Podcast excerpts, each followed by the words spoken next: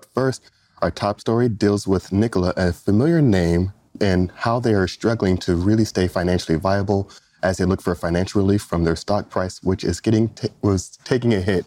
We have Alan Adler here to join us and tell us all about it. Alan, thanks for joining us this morning.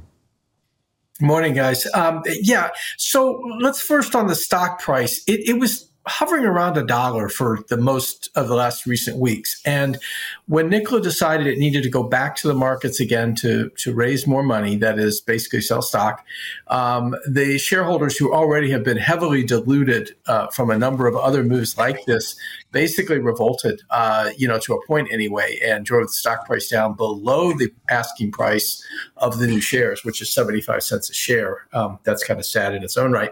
But uh, the, the stock closed about 71 cents on, on Friday um, after getting really uh, beaten up for a couple of days. Not as bad on Friday, but but basically the, water finds its own level, and in this case, the sale price of the new shares is essentially uh, close to where the the uh, existing shares are.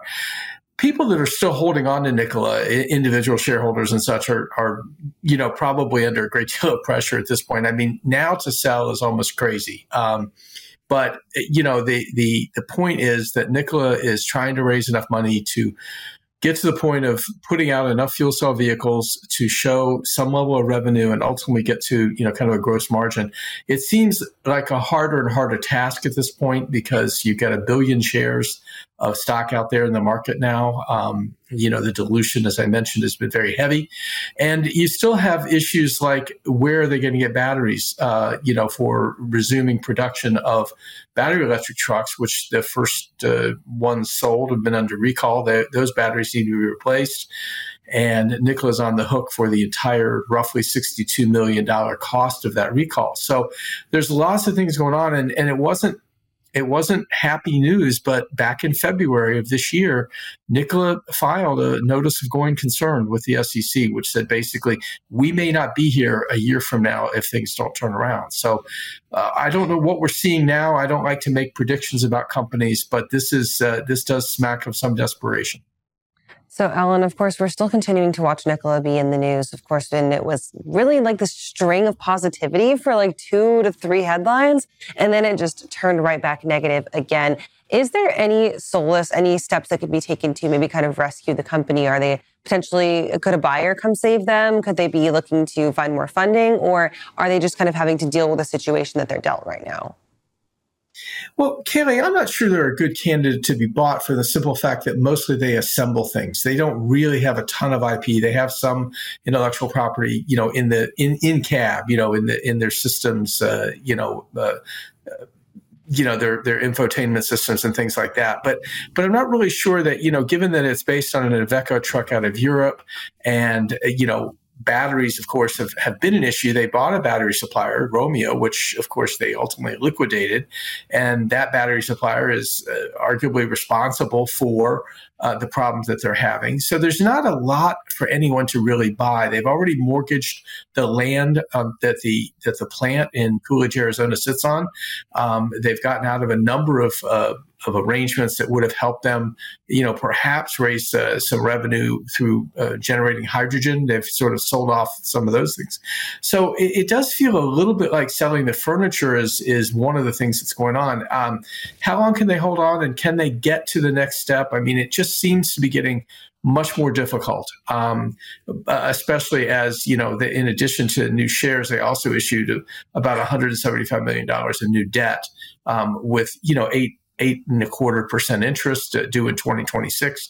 So it, it feels like, you know, kind of a go for broke uh, time right now at, at Nikola. Um, and again, every time we have stories like this, we say they've survived much longer than many people expected them to.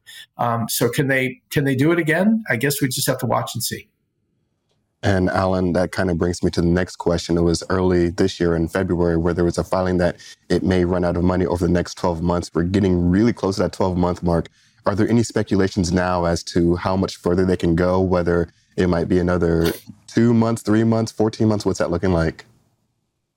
Well, I don't know. I'm not going to predict it. Um, I, kind of stayed clear of that. I haven't seen any any predictions unless you look at the Twitter Twitter sphere, the X sphere, and and I wouldn't put a lot of faith in that. There's a lot of people who have a, a, lot of time in their hands that play with this out there. But honestly, I don't I don't think we really know. I think the idea is, you know, continue to raise money as long as you can. Um, obviously, they're not doing it a terribly. Um, you know advantageous way and again you know uh, diluting shareholders uh, you know by selling new stock is is not a really popular thing to do but the shareholders ultimately did vote to allow this to happen by authorizing a doubling in the number of, of uh, authorized shares to 1.6 billion uh, from 800 million back in August. So you know they they knew what could happen, and of course now it is happening. I think I think we're somewhere in the range of or around the amount of shares that Nikola said they would need to sell to basically operate into 2024. You know, the last CFO, Stacey Pasterick, uh, re- resigned um, about six weeks ago, and or effective December 1st. But basically, she said on the third quarter earnings call that they had enough cash at the time it was 300 and some million cash and equivalents to get them into 2024 um, so these moves might be to extend that or they they might not. I mean we'll try to get a hold of Nikola and see if they have anything to say but typically there's not much said around the time of these filings because they're they're pretty much you have to be careful not to be soliciting uh, you know, as you do these things. So typically it's pretty quiet at that point, but we'll see if we can't catch up with them and, you know, get some kind of interim report. I, I'm not confident that'll happen, but we certainly can ask. Alan, I'm glad that you brought up Pasterick's departure because that was going to be my final question to round it up. She left, as you mentioned, effective December 1st. Has there been any indication on if there's been someone tapped to fill her seat? I know that Steve Girsky is doing it in the interim, but any thoughts going forward on if they're going to fill that position or not? Oh, they'll fill it, I'm sure. I mean, a company like that needs a needs a chief financial officer. Um, you know, my my betting had sort of been on on the gentleman who was the CFO at, at VectoIQ, which was the SPAC organization that uh, uh, that you know brought Nikola public back in 2020. Um, and and I don't know that we'll see that. I'm not sure what else they might be looking at. You know. Girsky's brought in Mary Chan, who he worked very closely with at Vecto, to be the chief operating officer. Uh, that's a was a new position at at uh, Nikola, kind of a day to day operations uh, person. Of course, Steve has the CEO role, and as you said, you know they don't have a CFO at this moment. Um, but uh, you know, I guess we'll wait and see on that. We we don't know. I mean, at this point, uh, it's important to get one, but I'm not sure that it really you know signals any particular you know change positively or otherwise. Alan, thanks for joining us this morning and shedding some light here for those that want to hear more of your content, maybe find out a little bit more about Truck Tech, how can they do that? Well, Truck Tech, uh, the the show is Wednesday at 3 p.m. Eastern. Um, this week we'll have uh, ConMet and uh, Truck Wings. Truck Wings is an interesting technology uh, that is uh, truly a low hanging fruit in the uh, aerodynamic space to improve fuel economy in trucking. So we'll have those two gentlemen. Uh, ConMet recently purchased Truck Wings. Uh, which was also known as Truck Labs later. Uh, so we'll have those two gentlemen, and then on Friday we have a uh, we'll have a fresh look at, at, electrolyzers at Cummins with Andreas Lippert, who is the uh, new head of electrolyzers there. So that's what's coming up uh, later this week. Great stuff, Alan. Thank you for joining us, and we will chat with you soon. Thank you, guys. Right now, we're going to head over to the wall for our first carrier update of the morning.